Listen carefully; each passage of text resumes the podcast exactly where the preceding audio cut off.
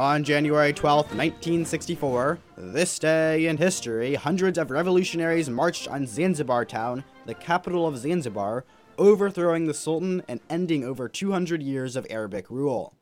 The revolution, which came shortly after Zanzibar's independence from Great Britain, was the culmination of years of dominance by the Arab government.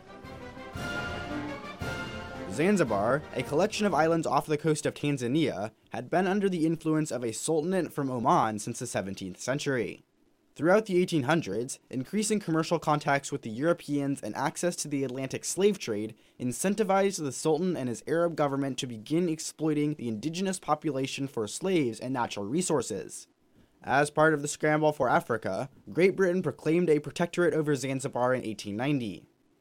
Great Britain outlawed slavery, but allowed the Sultan to retain control, and the indigenous population continued to be underrepresented in the government. In 1863, with the Sultan still in power, Zanzibar successfully gained independence from Great Britain and joined the Commonwealth. However, subsequent gerrymandered elections left the Arab minority in control of the government.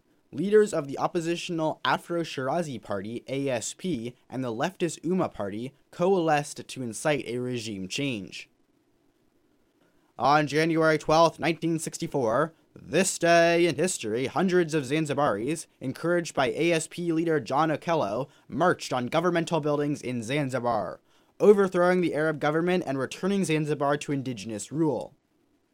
The revolution catalyzed widespread reprisals against the Arab population, during which hundreds were killed or forced to flee the islands. Zanzibar was merged the same year with Tanganyika to create modern day Tanzania.